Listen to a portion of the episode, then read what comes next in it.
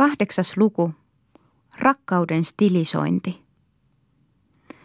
Sen jälkeen kun Provensen trupaduurit olivat kahdennellatoista vuosisadalla ensiksi virittäneet tyydyttämättömän kaipauksen sävelmän, lemmenlaulun viulut olivat laulaneet yhä kimakammin, kunnes vain Dante osasi soittaa puhtaasti tätä instrumenttia. Yksi keskiajan hengen tärkeimmistä käännekohdista saavutettiin silloin, kun se ensi kerran kehitti rakkauden ihanteen, jossa soi negatiivinen perussävel. Vanhallakin ajalla tosin oli laulettu rakkauden ikävää ja sen tuskia, mutta eikö ikävä silloin oikeastaan merkinnyt vain viivytystä ja varmaa täyttymyksen viehätystä? Antiikin murheellisesti päättymässä lemmentarinassa ei useimmissa tapauksissa ollut mielialaa luovana momenttina rakkauden kohteen saavuttamattomuus, vaan jo tyydytetyn rakkauden katkeaminen kuolemassa, kuten Kefaloksen ja Prokriin, Pyramoksen ja Tispen tarinoissa. Tuskan tunto ei siellä sisältynyt erottiseen tyydyttämättömyyteen, vaan murheelliseen kohtaloon. Vasta trupaduurien hovilaisminnessä tuli itse tyydyttämättömyys pääasiaksi. Oli luotu eroottinen ajatusmuoto, joka kykeni ottamaan omakseen runsaan eettisen sisällyksen, silti koskaan täysin katkaisematta suhdettaan naiseen kohdistuvaan luonnolliseen rakkauteen. Jalo naisten palvelu, joka ei vaatinut täyttymystään, oli kehkeytynyt nimenomaan aistillisesta rakkaudesta. Nyt tuli rakkaudesta alue, jolla annettiin kaiken esteettisen ja siveellisen täydellisyyden puhjeta kukkaansa. Hovilaisminnen teorian mukaan tekee jalon rakastajan hyveelliseksi ja puhtaaksi hänen rakkautensa. Henkinen aines tulee lyriikassa yhä enemmän vallitsevaksi.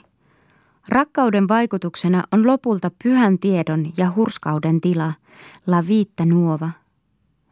Sitten täytyy tulla uusi käänne.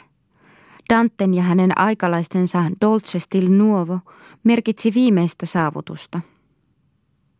Petrarka seisoo jo taas epäröiden henkistyneen hovilaisrakkauden ihanteen ja antiikin uuden innoituksen välillä. Ja Petrarkasta Lorenzo de' Mediciin Italian minnelaulu kulkee tietään takaisin luonnolliseen aistillisuuteen, joka täytti myös ihailut antiikin esikuvat. Teennäisesti kehitelty hovilaisminnen systeemi oli jälleen hylätty. Ranskassa ja ranskalaisen hengen vaikutusvallan alaisissa maissa käänne oli tapahtunut toisin. Eroottisen ajatuksen kehitys hovilaislyriikan ylimmän kukoistusajan jälkeen ei ollut siellä yhtä yksinkertainen. Systeemin muodot jäävät voimaan, mutta täyttyvät uudella hengellä. Siellä oli jo, jo ennen kuin Viitta Nuova löysi henkistyneen intohimon ikuisen sopusoinnun, Ruusun romaani, antanut hovilaisminnelle osaltaan uuden sisällyksen. Suunnilleen kahden vuosisadan aikana vallitsi Guillaume de Lorrisin ja Jean Clopinel de Meun ennen vuotta tuhatkaksisataaneljäkymmentä aloitettu ja ennen vuotta tuhatkaksisataakahdeksankymmentä valmiiksi tullut teos täydellisesti aristokraattisen rakkauden muotoja ja oli sitä paitsi mitä erilaisimmille aloille poikkeavassa ensyklopedisessa rikkaudessaan ollut aarreaittana, josta sivistyneet maallikot ammensivat henkisen kehityksensä elävimmän aineksen.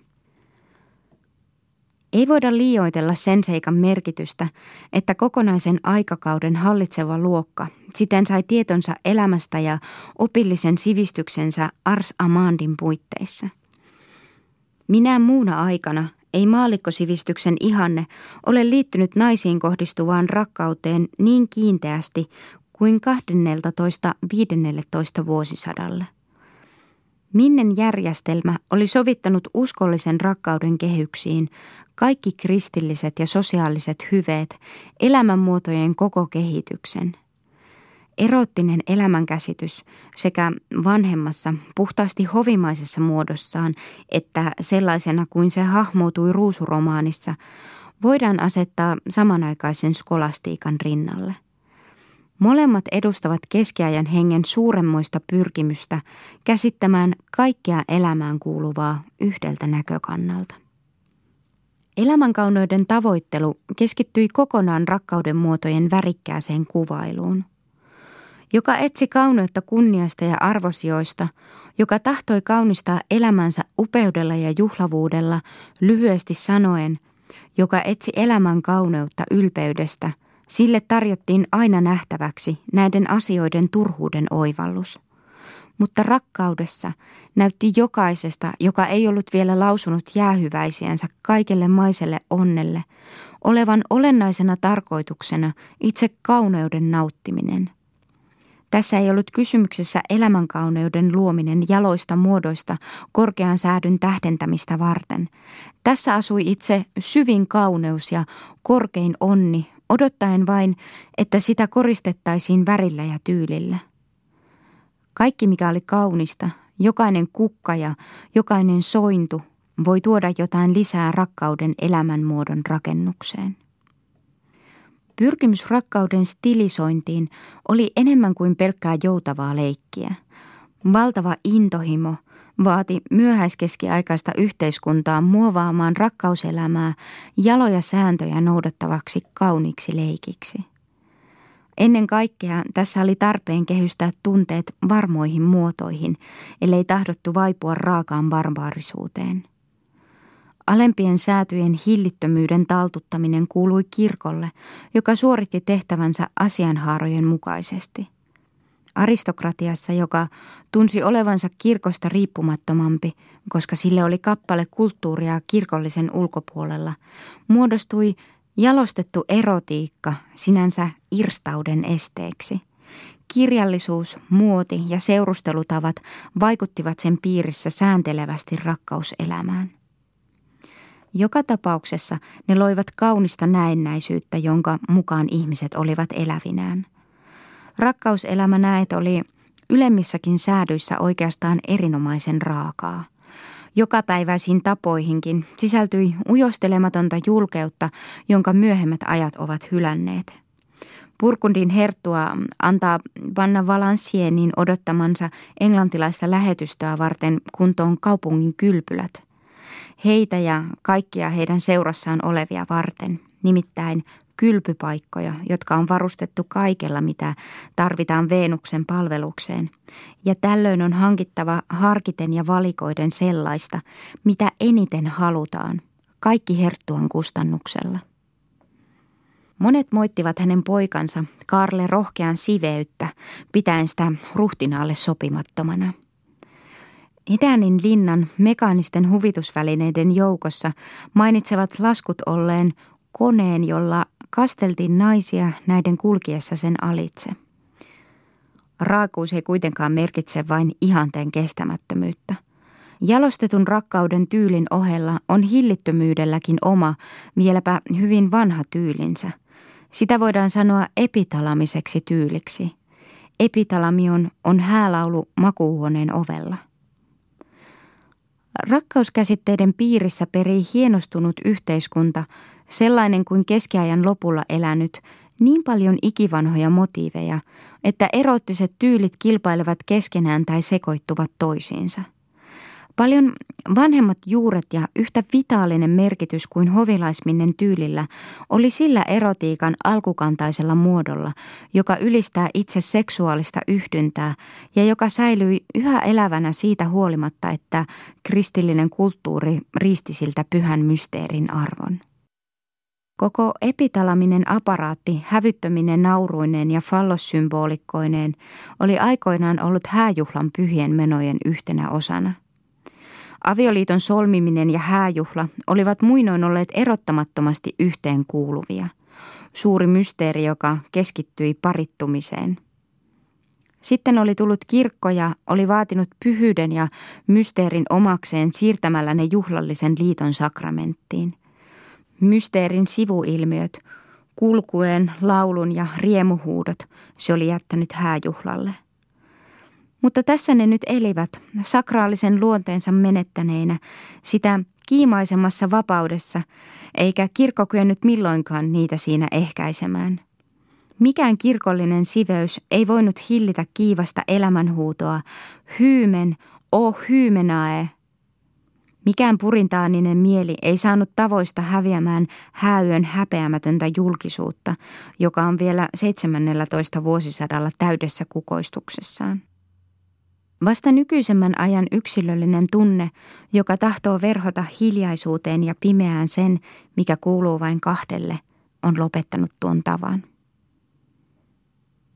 Kun muistaa, että vielä tuhatkuusisataaneljäkymmentäyksi Oraniaan prinssin ja Englannin Marian häistä ei puuttunut kujeita, joiden tarkoituksena oli tehdä vielä poikaiässä olevalle sulhaselle melkein mahdottomaksi aviollinen yhdyntä, ei hämmästy havaitessaan, kuinka julkean hillittömästi ruhtinaiden ja aatelisten häitä oli tapana viettää vuoden tuhatneljäsataa tienoilla. Froissartin rivo-irvistely hänen kuvaillessaan Karle kuudennen ja Bayerin Isabellan häitä, tai se epitalamion, jonka Deshaa omisti Burgundin Antonille, todistavat sen meille vielä nyt. Sää nuvel nuvel -teos pitää aivan tavallisena kertomansa tapausta, että morsiuspari vihitään aamumessussa, nauttii kevyen aterian ja menee heti sänkyyn. Kaikkia häihin tai lemmenelämään yleensä kuuluvia piloja pidettiin myös naisseuraan sopivina. Sää nuvel nuvel esittäytyy tosin hiukan ironisesti kuuluisana ja rakentavana teoksena, tarinoina, joita on hyvin hauska kertoa missä tahansa hyvässä seurassa. Eräs aatelinen riimittelijä tekee rivon palladin Burgundin herttuattaren sekä kaikkien hänen hovirouviensa ja neitiensä kehoituksesta. On selvää, ettei tätä kaikkea katsottu kunnian ja säädöllisyyden korkean ja jäykän ihanteen loukkaamiseksi. Tässä ilmenee ristiriita, jota ei saa selittää siten, että keskiajan muuten osoittamat jalot muodot ja suuri häveliäisyys merkitään teeskentelyksi. Yhtä vähän on häpeämättömyys saturnaalista liioittelua. Vielä nurinkurisempaa on pitää epitalamisia rivouksia rappion aristokraattisen liikahienostuksen merkkinä. Kaksimielisyydet, siivottomuudet, rivot peittelyt ovat kotonaan epitalamisessa tyylissä. Ne ovat siinä ikivanhoja. Ne tulevat ymmärrettäviksi, kun niitä katsellaan etnologisella taustallaan, primitiivisen fallisen symbolismin seurustelumuodoiksi väljähtyneinä jäännöksinä, siis mysteerinä, joka on menettänyt arvonsa. Se, mikä oli aikoinaan, kun kulttuurin ei ollut vielä vedetty rajaa leikin ja toden välille, liittänyt rituaalin pyhyyden elämänilon hillittömyyteen, voi kristillisessä yhteiskunnassa olla pätevää enää vain kutittavana ivana ja kiihottavana pilailuna. Välittömässä ristiriidassa hurskauden ja hienon käyttäytymisen kanssa säilyvät häätavoissa seksuaaliset käsitykset täydessä elävässä voimassaan. Koomillis-eroottista genreä, kertomusta, pilaa, pientä laulua voi, jos tahtoo, pitää kokonaisuudessaan epitalamionin rungosta versonneena villinä vesana. Sitä tuohon alkuperään liittävä yhdysside on kuitenkin aikoja sitten katkennut. Siitä on tullut itsenäinen kirjallisuuden laji. Koomillinen vaikutus on muuttunut omaksi tarkoituksekseen. Vain komiikan laatu on yhä sama kuin epitalamionissa. Perustana on kauttaaltaan se, että symbolisesti vihjaillaan seksuaalisiin seikkoihin tai esitetään sukupuolista yhdyntää jostakin ammatista saadulla kuvalla. Melkein mikä hyvänsä käsityö, mikä hyvänsä ammatti tarjosi erottiseksi metaforaksi kelpaavia muotojansa, silloin samoin kuin nykyisin. On ilmeistä, että tällaista aineesta saatiin neljännellätoista ja viidennellätoista vuosisadalla ennen kaikkea turnajaisista, metsästyksestä ja musiikista. Lemmenasioiden käsittely oikeusriitoina sekä niistä johtuvat oikeudenpäätökset tulevat tämän ivamukailukategorian kannalta ymmärrettäviksi. Oli vielä toinen alue, jota eroottisen elämän vertauskuvallisessa esityksessä erityisesti suosittiin, nimittäin kirkollinen. Sukupuolielämän ilmaisemista kirkollisin, teknillisin termein harjoitettiin keskiajalla tavattoman vapaasti. Sää nuvel nuvel -teos toistaa väsymättä vain sellaisia sanoja kuin siunata ja tunnustaa siveettömässä merkityksessä, tai leikkii sää ja sääsanoilla, eli pyhimykset ja rinnat sanoilla, mutta hienostuneessa lajissaan kirkolliseroottinen allegoria kehittyy itsenäiseksi kirjalliseksi muodoksi. Surevan rakkauden verhoaa luostariaskeesin, liturgian ja pyhän kärsimyksen muotoihin Charles d'Orléans ympärille kertynyt runoilijapiiri. Vähän aikaisemmin, vuoden tuhatneljäsataa paikkeilla suoritettuun fransiskaanien luostarielämän uudistukseen viittaa sen omaksuma nimitys Les amoureux de l'observance. Se on kuin ironinen vastine Dolce stil nuovon pyhälle vakavuudelle. Häpäisevää tendenssiä häivyttää jossain määrin amyröösin tunteen hartaus. Nämä tässä ovat kymmenen käskyä, totinen rakkauden Jumala. Siten Charles d'Orléans häpäisee kymmenen käskysanaa, jopa evankeliumin nimeen vannotun valankin. Sitten hän kutsui minut, käski laskea käteni kirjalle ja luvata, että täyttäisin uskollisesti velvollisuuteni rakkauden asioissa. Kuolleesta rakastajasta hän sanoo, ja minä toivon hänen pian istuvan paratiisissa korkealla istuimella marttyyrinä ja hyvin kunnioitettuna pyhimyksenä. Omasta kuolleesta rakastetustansa. Olen toimittanut valtiattarini hautajaiset rakkauden kirkossa, ja messun hänen sielulleen on laulanut tuskan ajatus. Monet surkeiden huokausten kynttilät olivat siellä häntä valaisemassa, ja hautamuistomerkin teetin hänelle kaipauksesta. Vilpittömässä runossa nimeltään Tottelevaisuuden rakkauden veljeskuntaan vihitty rakastaja, joka kuvaa lohduttoman rakastajan ottamista rakkauden marttyyrien luostariin, on jo kehitelty äärimmilleen kirkollisen travestian tarjoama hiljainen koomillinen teho kokonaisuudessaan. Eikö olekin niin, että erotiikan täytyy yhä uudestaan luonnottomallakin tavalla pyrkiä kosketukseen sen pyhän kanssa, jonka se oli aikoja sitten menettänyt? Ollakseen kulttuuria, erotiikan täytyi mihin hintaan hyvänsä etsiä tyyliä, muotoa, joka piti sitä aisoissa, ilmausta, joka verhosi sen. Ja sielläkin, missä se halveksi tuota muotoa ja aleni arveluttavasta allegoriasta varsinaiseksi ja peittelemättömäksi sukupuolielämän käsittelyksi, se säilyi tahtomattaan yhä vielä stilisoituna. Koko tämä genre, jota karkea henki voi helposti erehtyä pitämään erottisena naturalismina, kirjallisuuden laji, jossa miehet eivät ole koskaan väsähtäneitä ja naiset ovat aina halukkaita, on romanttinen fiktio, aivan samoin kuin hovilaisminne. Mitä muuta kuin romantiikkaa onkaan rakkauden kaikkien luonnollisten ja yhteisöllisten komplikaatioiden huomiotta jättäminen, kaiken sukupuolielämään sisältyvän valheellisen, itsekkään ja traagillisen verhoaminen häiriytymättömän huvin kauniiseen näennäisyyteen. Tässäkin vaikuttaa suuri kulttuurivietti, kauniin elämän kaipaus, tarve nähdä elämä kauniimpana kuin todellisuus sen tarjosi. Tässäkin pakotetaan rakkauselämä fantastisen toiveen muotoon. Mutta nyt menemällä liian pitkälle eläimelliselle taholle. Tässäkin on eräänlainen elämän ihanne, siveettömyyden ihanne. Todellisuus on kaikkina aikoina ollut huonompi ja raaempi kuin millaisena hienostunut kirjallinen rakkausihanne on sen näyttänyt, mutta myös puhtaampi ja siveämpi kuin lattean tavallisesti naturalistiseksi sanotun erotiikan siitä antama kuva. Ammattirunoilijan Eustache Deschamps tapana on alentua mitä irstaimpaan halpamaisuuteen lukuisissa koomillisissa balladeissa, joissa hän itse esiintyy puhuvana henkilönä. Mutta hän ei ole noiden sivettömien kohtausten todellinen sankari, ja silloin tällöin löydämme äkkiä herkän runon, jossa hän muistuttaa tytärtään tämän äitivainajan oivallisuudesta. Kirjallisuuden ja kulttuurin lähteenä täytyy koko epitalamisen laadun kaikkine rönsyinensä ja haarautuminensa aina jäädä toiselle sijalle.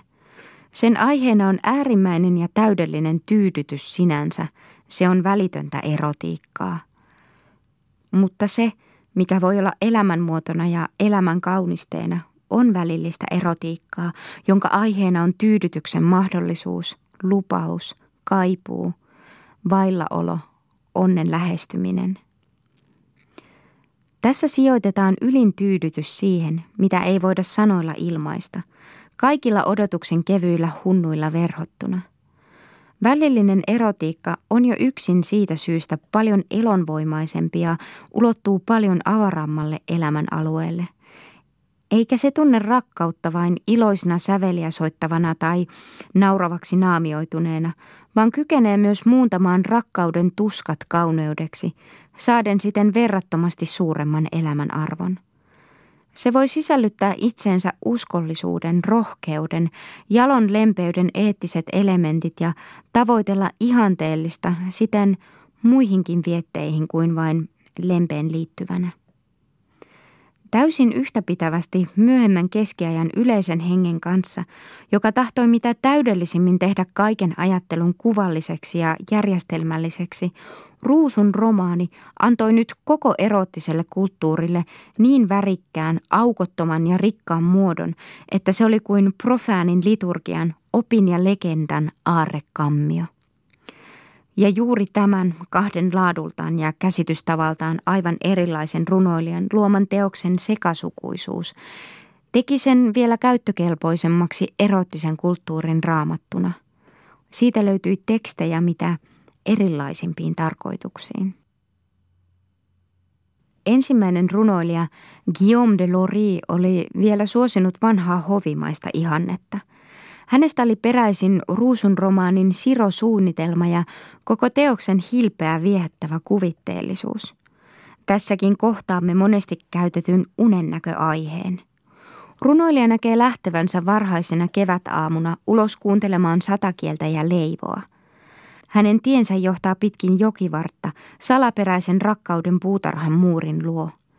Hän näkee siinä vihan, petoksen, halpamaisuuden, ahneuden, himon, raskasmielisyyden, tekohurskauden, köyhyyden, kateuden ja vanhuuden, hovimaisten ominaisuuksien vastakohtien kuvat.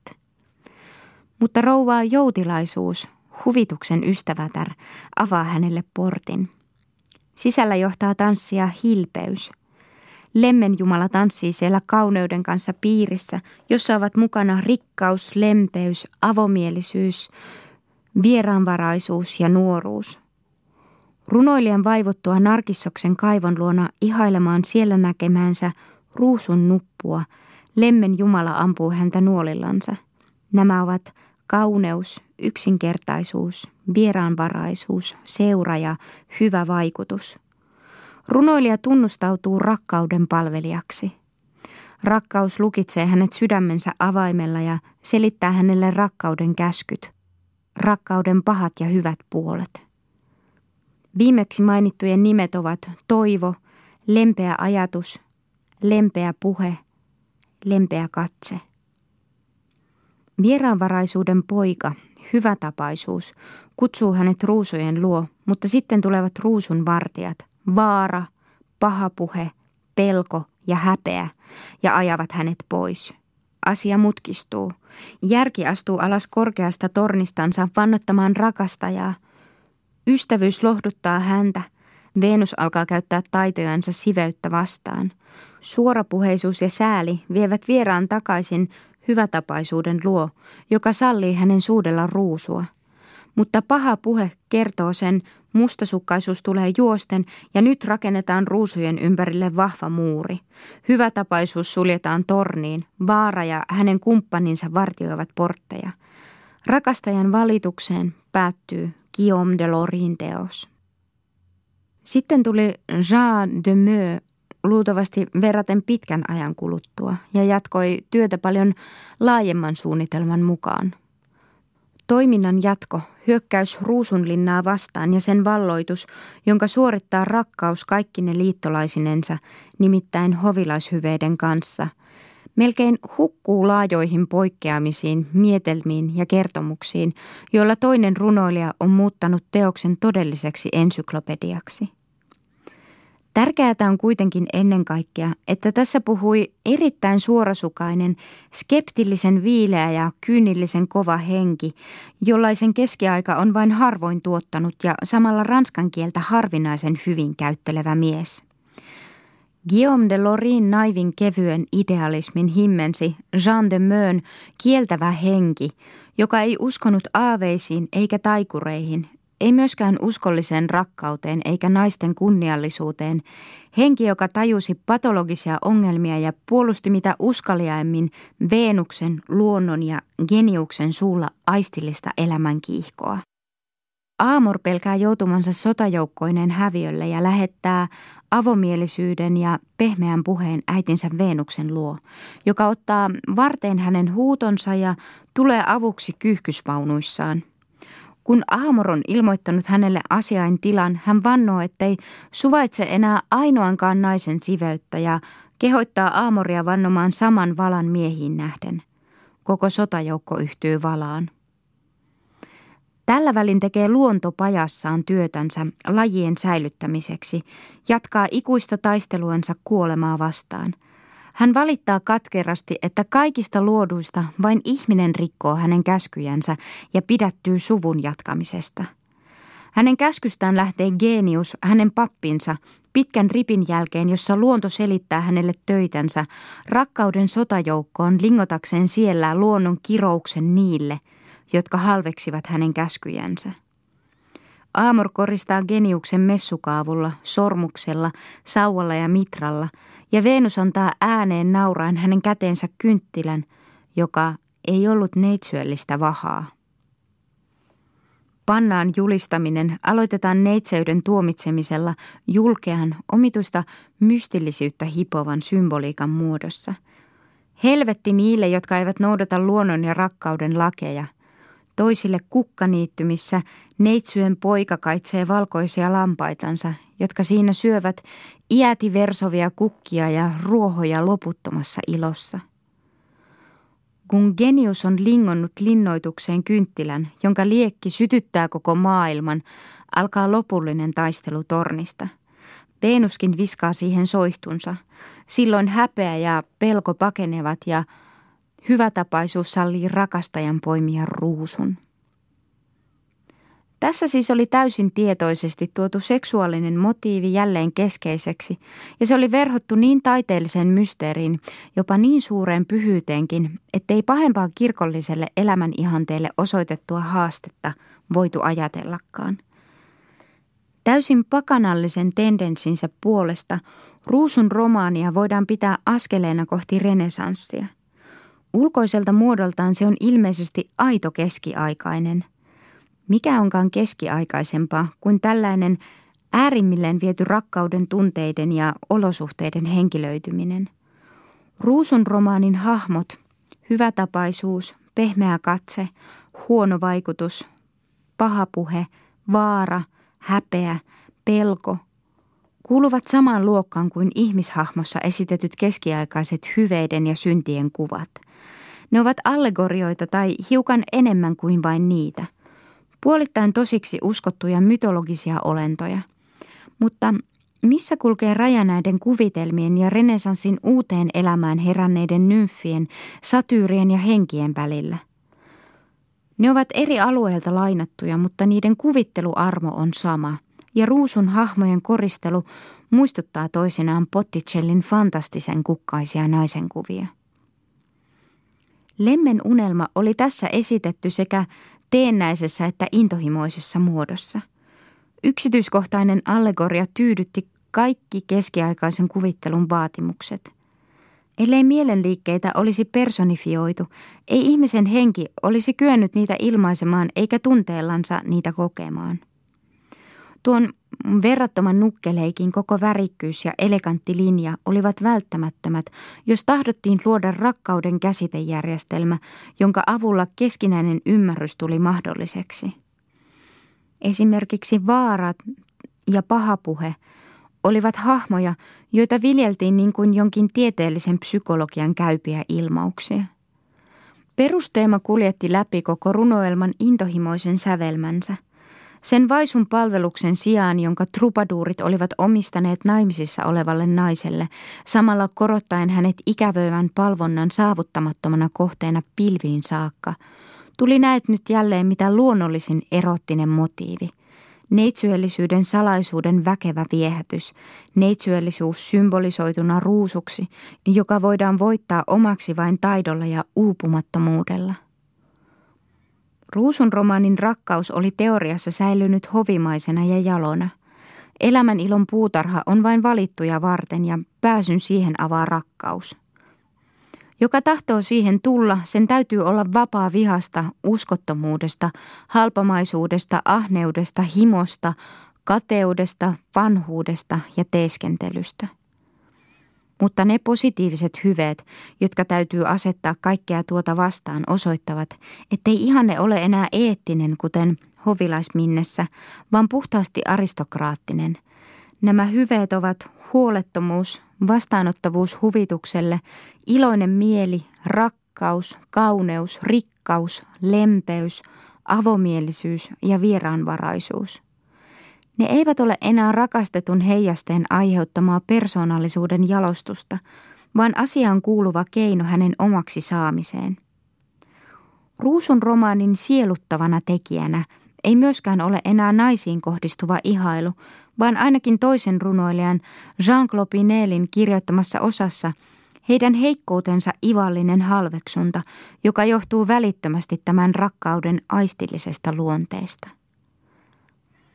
Vaikka Ruusun romaanin vaikutus ihmisiin oli valtava, se ei silti voinut täysin sysätä syrjään vanhempaa käsitystä rakkaudesta. Flirtin ihannoimisen ohella säilyi puhtaan ritarillisen, uskollisen ja epäitsekkaan rakkauden mielikuva, sillä tämä kuului olennaisena osana ritarilliseen elämän ihanteeseen.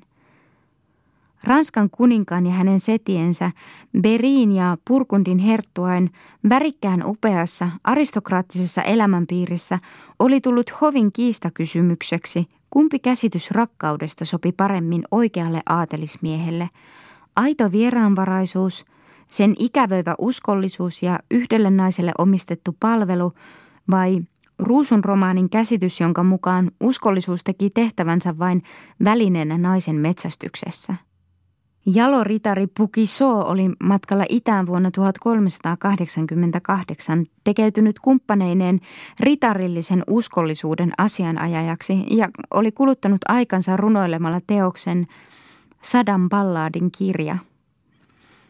Flirtin tai uskollisuuden valitseminen jätetään siinä hovin kaunosielujen tehtäväksi. Syvempään vakavuuteen perustuvat sanat, joilla Christine de Pizan muutamia vuosia myöhemmin uskaltautui kiistaan. Tämä naisen kunnian ja naisen oikeuksien rohkea puolustaja osoitti Lemmenjumalalle runollisen kirjeen, joka sisälsi naisten valitukset kaikesta miesten petollisuudesta ja kaikista heidän solvauksistaan. Hän torjui närkästyneenä Ruusun romaanin opin. Muutamat hyväksyivät hänen ajatuksensa, mutta Jean de Meun teoksella oli yhä vielä joukko kiihkeitä ihailijoita ja puolustajia. Seurasi kirjallinen kiista, jossa useat puoltajat ja vastustajat puhuivat vuorollansa. Ruusun romaanin arvon puolustajat eivät suinkaan olleet vähäpätöisiä henkilöitä.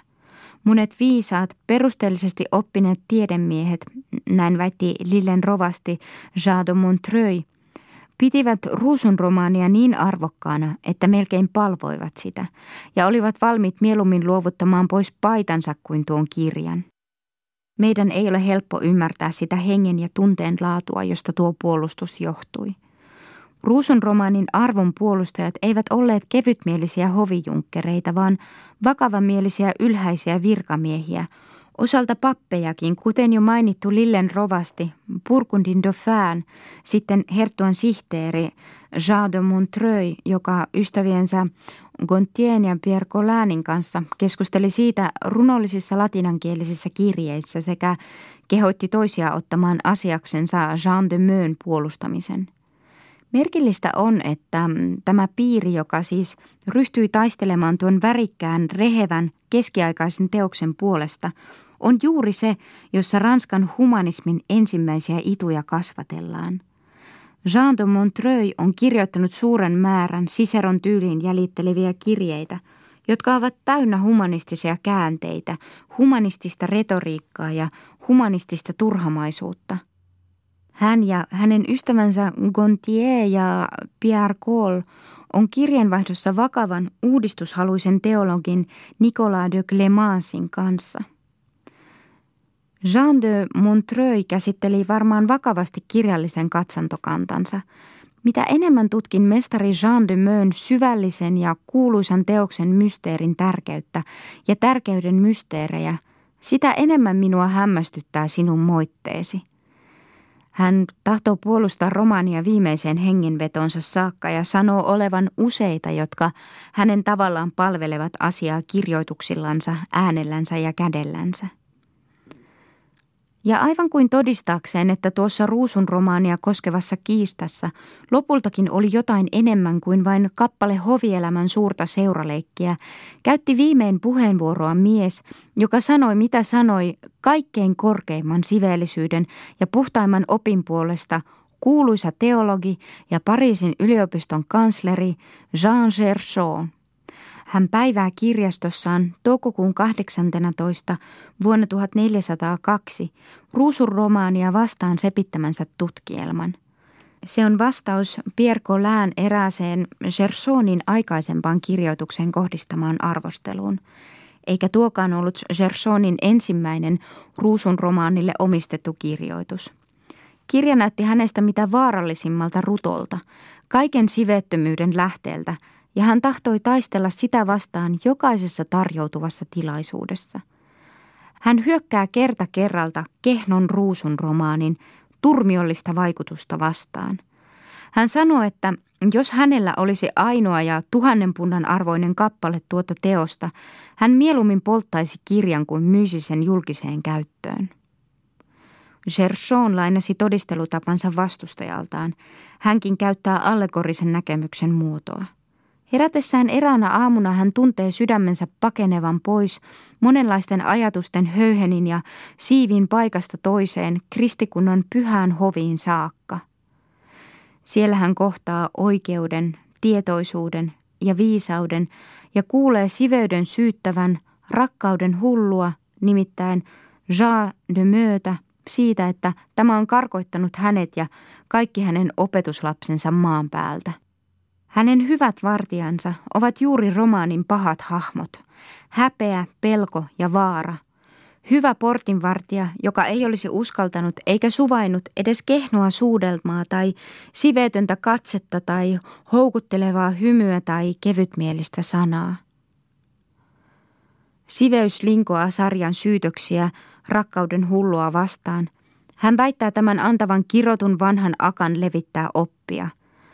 Miten kaikkien nuorten tyttöjen tulee myydä ruumiinsa nopeasti ja kalliiseen hintaan, pelkäämättä ja häpeämättä, ja ettei heidän tule pitää lukua siitä, että pettävät ja rikkovat valansa.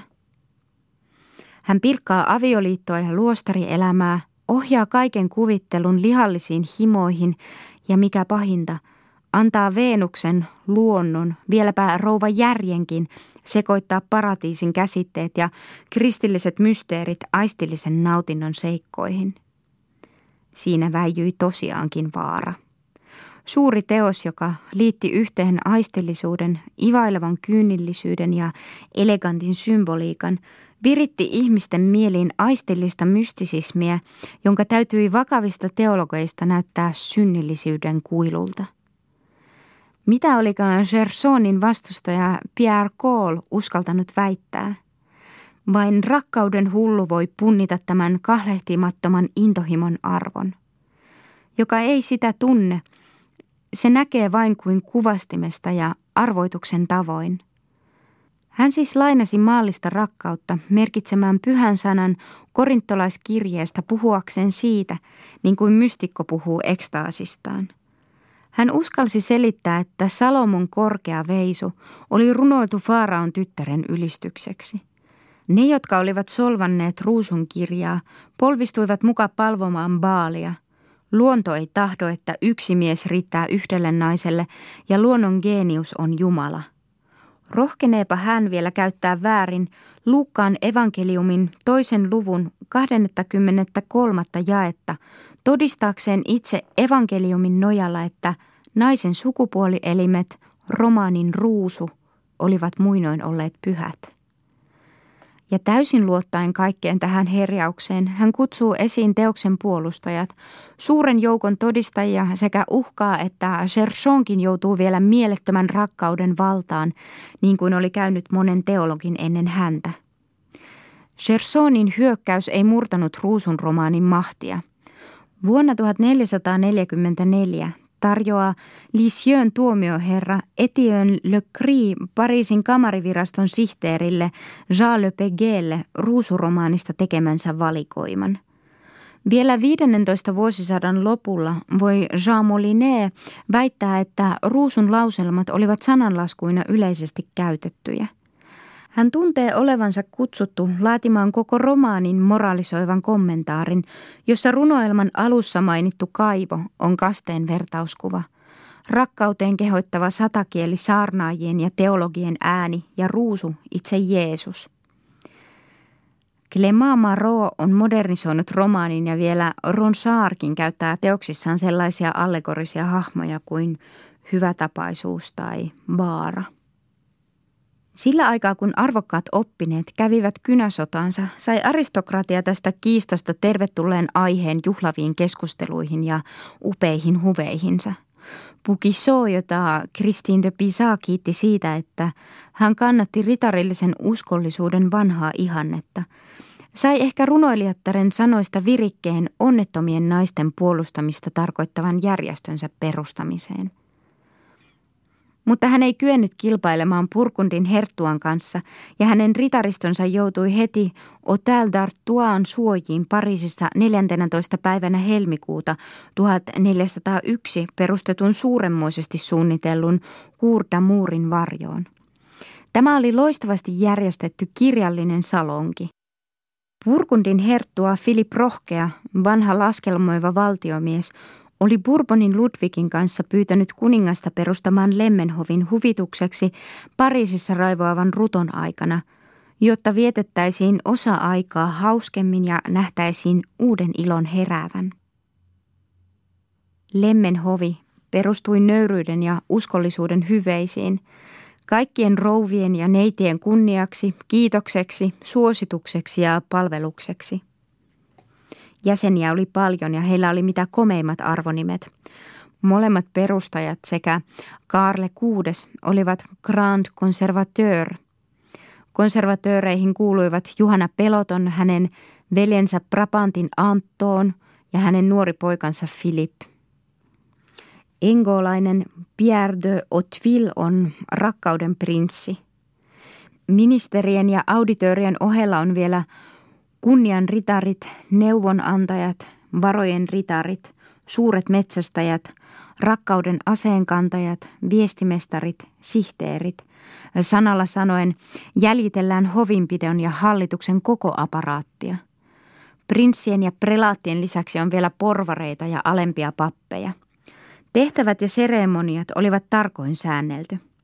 Koko Lemmenhovi muistuttaa tavallista kaunopuhujain yhdistystä. Jäsenet saivat käsiteltäväkseen kaikkia vakiintuneisiin runomittoihin sepitettyjä säkeitä, kruunattuja palladeja, lauluja, satiireja, valituksia, rondöitä ja muita keskiaikaisia runomittoja. Väittelyjä oli järjestettävä rakkausprosessien muodossa, jotta puolustettaisiin eri mielipiteitä. Naisten piti jakaa palkinnot ja oli kielletty sepittämästä runoja, jotka loukkasivat naissukupuolen kunniaa. Kuinka aito burgundilaisia ovatkaan kaikki nämä komeilevat puuhat, nämä Siron huvittelun vakavat muodot. On merkillistä ja silti ymmärrettävää, että hovi tunnustaa omaksensa jalon uskollisuuden ankaran ihanteen. Mutta jos otaksuisimme, että ne seitsemänsataa jäsentä, jotka tunnetaan tämän seuran suunnilleen viisitoistavuotisen toiminnan ajalta, olivat kaikki niin kuin Boucicaut, Christine de Pizanin kannattajia ja siis Ruusun romaanin vihollisia, joutuisimme ristiriitaan tosiasioiden kanssa. Se, mitä tiedetään Brabantin Antonin ja muiden korkeiden herrojen tavoista, osoittaa, etteivät he suinkaan olleet sopivia puolustamaan naisten kunniaa. Yksi Lemmenhovin jäsenistä, Renaud d'Assancourt, järjesti epäonnistuneen naisen ryöstön. kahdenkymmenen hevosen voimalla ja pappi mukana aiottiin viedä pois eräs nuori kauppiaan leski. Toinenkin seuran jäsen, Tonnereen Kreivi, syyllistyi samanlaiseen rikkomukseen. Voimme antaa tyhjentävänkin todistuksen siitä, että kaikki oli pelkkää kaunista seuraleikkiä. Jäsenten joukosta löytyvät Ruusun romaania koskevaan kirjalliseen kiistaan osallistuneet Christine de Pizanin vastustajat, muiden mukana Jean de Montreuil, Gontier ja Pierre Col.